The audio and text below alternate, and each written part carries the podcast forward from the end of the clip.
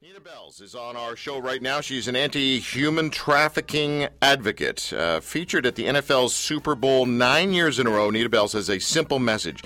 Human trafficking, you know what? It is the second largest and fastest growing crime in the world. What?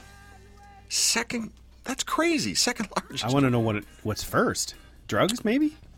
What many do not know is that one in three children who run away will be lured towards sex trafficking by seemingly caring people within 48 hours of running away. And if that doesn't have your attention, you should know that one in seven of the nearly 25,000 runaways reported to the National Center for Missing and Exploited Children were likely victims of sex trafficking.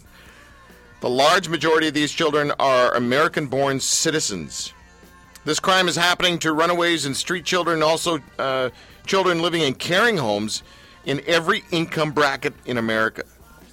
Although runaways and at risk children are a high percentage of the victims, this crime is happening to children from middle class and upper class, upper middle class homes. In, our backyard, traffickers are recruiting children right out of their bedrooms via smartphones, gaming systems, and computers. Wow. Well, now that I'm thoroughly depressed. Wow.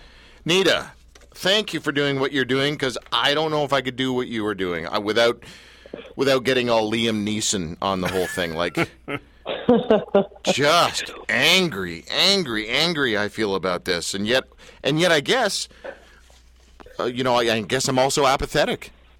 Yeah, know? yeah, yeah, and and you know that it's it's uh, it's kind of a roller coaster because God loves each and every one of those perpetrators just as much as he loves a brand new baby, but we have to always remember who's on which side of the law and who's on which side of the perpetrating.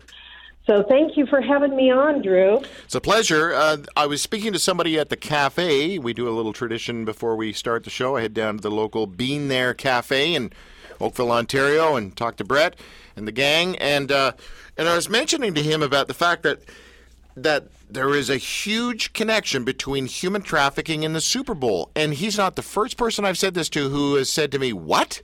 You got to be kidding me. So, why is this still a shock to some people?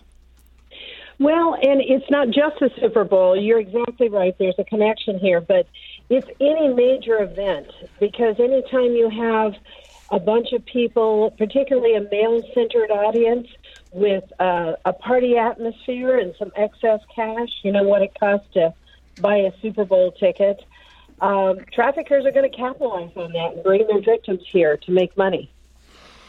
So, uh, so it's not just a Super Bowl; it's any big gathering of um, males with money and booze.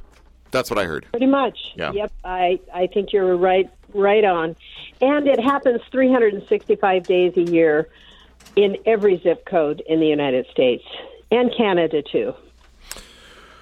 Um, why don't I care? well, I think you do care. You've got me on. We're talking about it, and that's all the uh, traffickers asked is that we not talk about it, and we're doing exactly what we're supposed to do. So I think you do care. But I mean, really though, if I cared, I would do more than just have you on the show. If I cared, I would, I would what? What do you? So okay, what do you want? What do you want from me? What do you want from us? Okay. Well, thank you for asking. Um, what I'd like to see is one talking about it a lot because that helps. That really does help. Don't minimize what you're doing by by talking about it. Um, secondly, uh, put the National Human Trafficking Hotline in your cell phone because then when you see something, then you report it. Thirdly, become educated so you know what it is when you see it. So you recognize it and you go, ah, now's the time to use that number in my cell phone. And you become educated by uh, reading my book, by getting online and looking at things, um, at articles, at uh, different um, websites, uh, watching watching documentaries. Uh, some of the some of the movies you see are less than authentic, but the documentaries are usually pretty good. And um, so, yeah, becoming educated and then having that cell phone in your or that number in your cell phone. Okay, so here's what I'm afraid of. Uh, somebody getting all gung ho about child trafficking, getting the hotline number, and ratting out somebody that is it's just not what they thought it was because they're so keen and super sensitive. To, I mean, is that a reality, or am I just is that a red herring?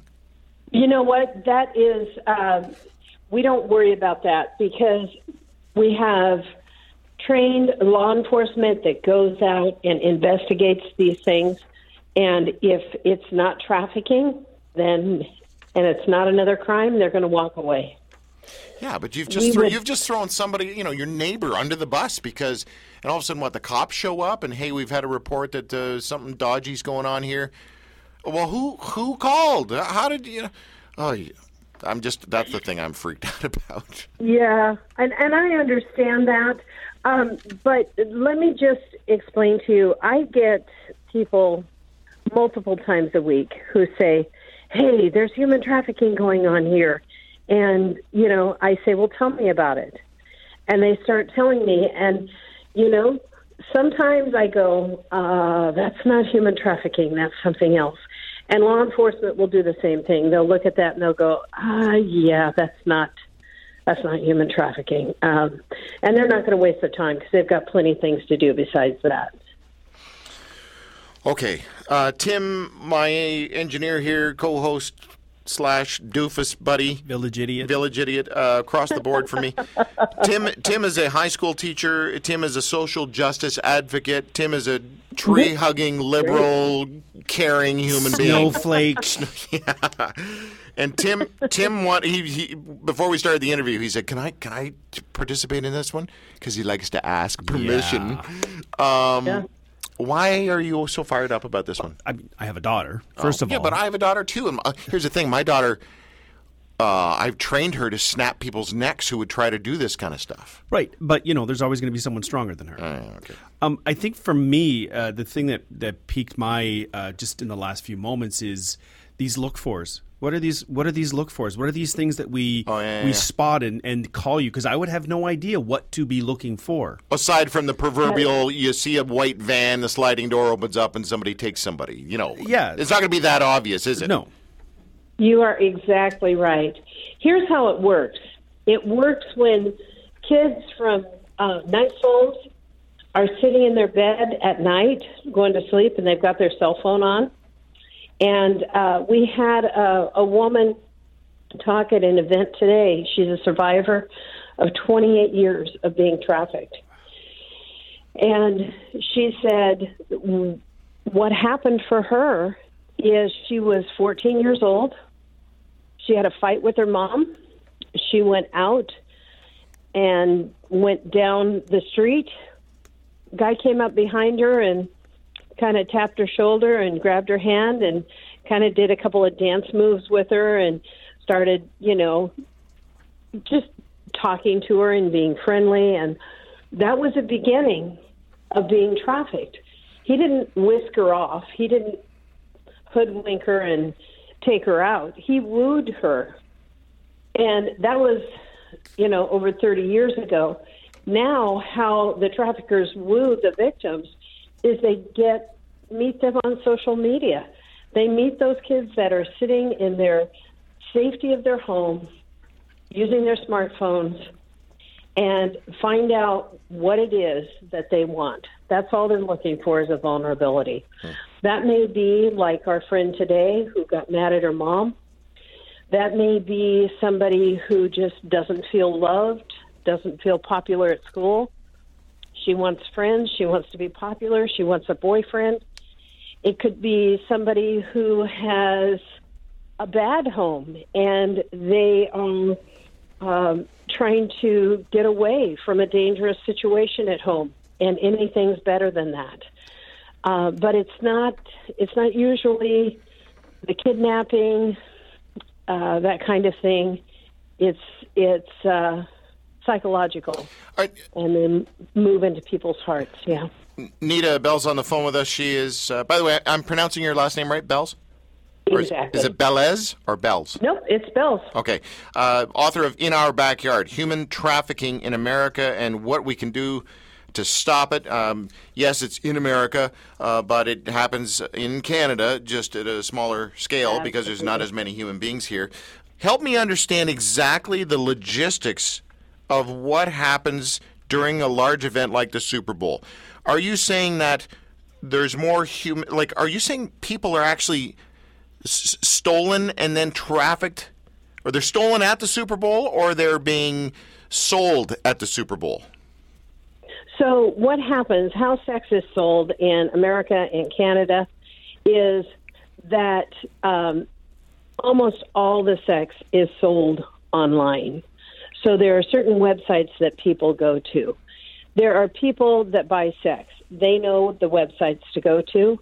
They go to those websites, they make what's called a date, and uh, they either go to some place where the person is and they are um, they're having sex in a motel room or in an alley or wherever they go to them for that or they have that person come to them and that's how it's happened Right. Okay. and it just has increased because you've got more people more money So you're not saying that people are grabbed more at the Super Bowl. You're saying people are being used more at the Super Bowl. right i'm saying that uh, traffickers view what they do as a business Right. And so there's greater so- business opportunity when guys get together with booze and money. bingo Okay. Um,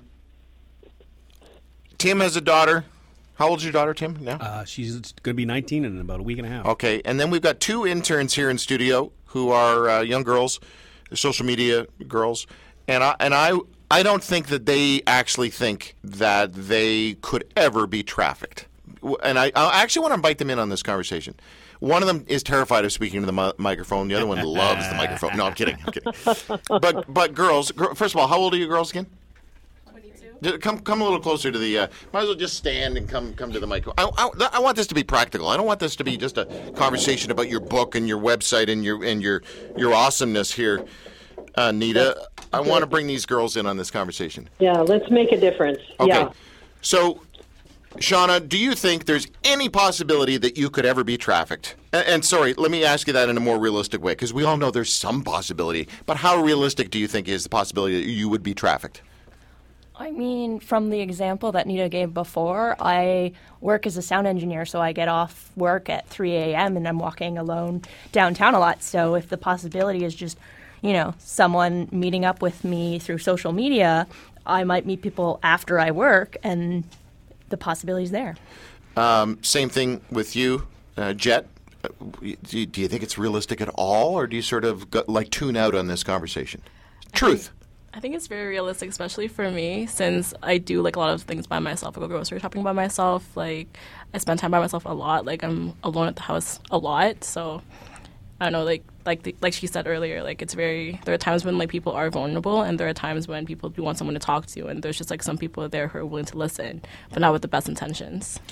Okay, so uh, Nita, you you've got these two girls here. They're both in university, college, whatever. They're both smarter than me. um, and and uh, can you give them three things to hang on to in this conversation so that they will never um, ignore this conversation again? Absolutely, absolutely. First of all, um, be in communication with your friends, with your family about who you're talking to online. Um, be Hold on, uh, hold on. I have to interrupt. I want to speak on your behalf. You're not going to do that. If you're if you're kind of jonesing on some guy out there and it's uh it's social media ish and it's maybe a text or whatever. True. What? You Oh, you you don't know about screenshotting conversations to It's your friends. you screenshot conversations? it's a thing. Oh, It's like, man. look at what this guy said to me. No way. Okay, sorry, sorry. I wanted to stand up for them and just see if this was realistic. Nita, I'll shut up and go away now. Sorry, go ahead. So, yes, keep in contact with somebody about the people that you are talking to. Make sure they have their contact information and listen to your friends. If they say, hey, this sounds shady, then listen to your friends. Um, the second thing I would say is uh, to educate yourself, know what it looks like, um, know what some of the lines are. Uh, what do they say? And if somebody changes, let's say they say, you know, I, I really want to get together with you, um, and then um, you, if you're going to meet them, make sure you have somebody else with you to meet them. Make sure that they're willing to um, to undergo some scrutiny by your friends, by your family. Um, and I and I know it sounds weird, but um, honestly, that's what will save you. And these people will manipulate. Uh, we had a family member not too long ago that went out to a club to meet a friend. She had to return a shirt, and a gal came up to her and said, "Hey, I know you." She said, "No, I don't think I do." And there's two things that this person, this family member, is. She's naive and she's too nice. And so she let this other gal who said she knew her join her. That girl turned over a period of an hour or so into somebody who began uh, manipulating her and saying, You need to come back with me. We got this hotel room and there's lots of money, there's lots of guys, we're having fun. And um, then she she started saying no no i'm not coming. By that time she had to enlist the help of other people around her in their club the club. There was a wedding party there and they finally stood up and made the other girl go and said she's not interested in being with you. And the other girl argued and said no she knows us she's just lying she's supposed to go with me Jeez. and yeah, and so fortunately, these other people stood up for her, and she told me if I hadn't known what you do, I would have gone with her. And uh, so, you know, keep educated about what this looks like. But how do you how do you get? Hold on, let me ask the girls this question. Girls, are you not exhausted from always having to be on guard and aware and? Uh, is it not? Is it, does it not get to the point where it gets so exhausting that you actually kind of turn that off and and just kind of, I don't know, roll with things a little bit? Shauna, is there any sort of stranger danger exhaustion? Yeah, I mean, there's people everywhere, so you gotta turn it on, but also sometimes, you know, I want to listen to my music while I'm walking down the street, and oh well. So, Yeah, yeah, yeah, yeah. Yeah, I mean, I. What a horrible time. Well, and a good time in some ways. I'm thinking about. You know what I almost said? You, you, you. Everyone will hate me now. Nita, I was just about to say, what a horrible time to be a female. Well, I tell you, it, it is and it isn't because fortunately we've got the Me Too movement. We've got people that are standing up for women, and we've got to stand on that. We've got to stand on that movement and take it further and say it's not okay to sexually exploit somebody. Mm-hmm. Our society has said prostitution is okay because it's two mutually consenting adults. Here's the news flash almost every time that prostitution occurs, it's either forced prostitution or somebody who has been forced to prostitute for so many years that she doesn't know anything else. We've got to change the culture, and that's why radio shows like this are so important. We have got to change the culture and say, this is sexual exploitation, and it is absolutely not okay. Okay. Um, maintain. Oh, this is so exhausting. I'm just going to sound like a jerk again. But Nita, there's so much stuff to have to be aware of. I can't be aware of everything all the time. This issue and that issue and da da da da da. I mean, again, I come back to apathy when it comes to this issue. Until I know somebody personally who's had some trafficking story go down in their world, we typically don't give a holy grunt about something until it enters into our ba- backyard. Um, so I don't know what to do. Like, Tim, are you? Do you get what I'm saying here? Or Yeah, no, I, I do, and it, it kind of goes to. I remember hearing an article with regards to. you uh, were hearing an article? Sorry, on, there was an article on the CBC, so I was hearing it, um, and they were talking about with regards to donations to you know charities and this this exhaustion donor exhaustion, and I think you, you touched on a little bit with regards to um, there's just so much out there to be aware of, you know, and it's it, it is exhausting, and to be constantly having to be aware of this and this and this and this and this, you, you let your guard down, and it's like Do, well, let You me, can't avoid No, it, but let me you ask know- you then, Nita. Are you do you- what? What do you do when you get exhausted? You must be exhausted cl- climbing this mountain that you're you're climbing. We do get exhausted. Um, you know, and and this is not going to be a good news statement, but it is the truth. Um, you can ignore this, and you can say it's not going to happen to anybody I know, but it's only a matter of time until it touches your world. Oh, you just gave me a shiver. Jeez. Yeah. And I, you know, honestly, I wish I didn't have to say that. I wish that was a big fat lie, but it is not. I've been doing this for 12 years, and then I just told you a story about somebody in our family mm-hmm. who was nearly trafficked. And we would not have had a clue where to start looking for her because they hadn't been grooming her on her phone like what is typical. They had she didn't know these people ahead of time. She just was at the wrong place at the wrong time. And but for the grace of God and knowing what human trafficking is, she would have been a trafficking victim. We would have been looking for her. And, you know, honestly, I get a little jaded. And everybody is like, oh, so and so was being trafficked. Oh, that's a trafficking situation. And honestly, most of them aren't. And when she told me I almost got trafficked, that was my first thought. No, you didn't. But she absolutely did. And I called the local law enforcement. They knew who the girl was who had tried to recruit her. It's a real deal. Hi, uh, Nita. It's it's Tim again here. Um, I know uh, the Super Bowl is kind of the connecting point for this conversation. Um, Is the Super Bowl committee, whatever it is, you know, the World Cup committee, the Olympic committee, you know, the Democratic and Republican yeah. Party, are they in on this with you, or are they trying to just pretend you don't exist? You know, um, in all of those, there is a factor that they don't want to, you know, they don't want to be associated with it. They don't want anyone to not want to come to their political convention, not want to come to their sporting event, or associate them with bad people, with trafficking.